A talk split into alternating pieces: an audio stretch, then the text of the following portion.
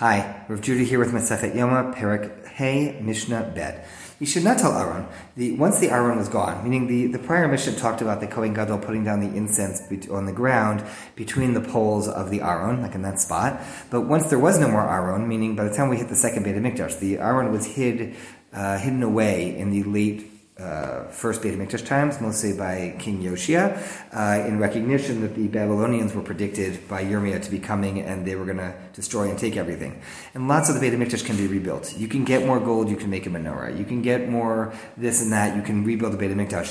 The Aron has things in that they could never be gotten again. You can't get the broken Luchot, you can't get the whole Luchot, tablets, Ten Commandments. You can't get a Torah that Moshe wrote. You can't get a container of man. You can't get Moshe's stick. Like, you either have it or you don't. And so that Aron is so priceless that it was hidden away. So once the Aron was not there anymore, Evan Shtia, there's a rock that was identified from the times of the earliest prophets that is the sort of the spot on which the Aron rests. It's called the Evan Shtia, the foundation stone. It sticks up about three fingers worth from the ground. They, they would burn the incense on that spot. Meaning, even if there's no Aron there, you still put the incense onto the rock and burn that on Yom Kippur, like on that spot.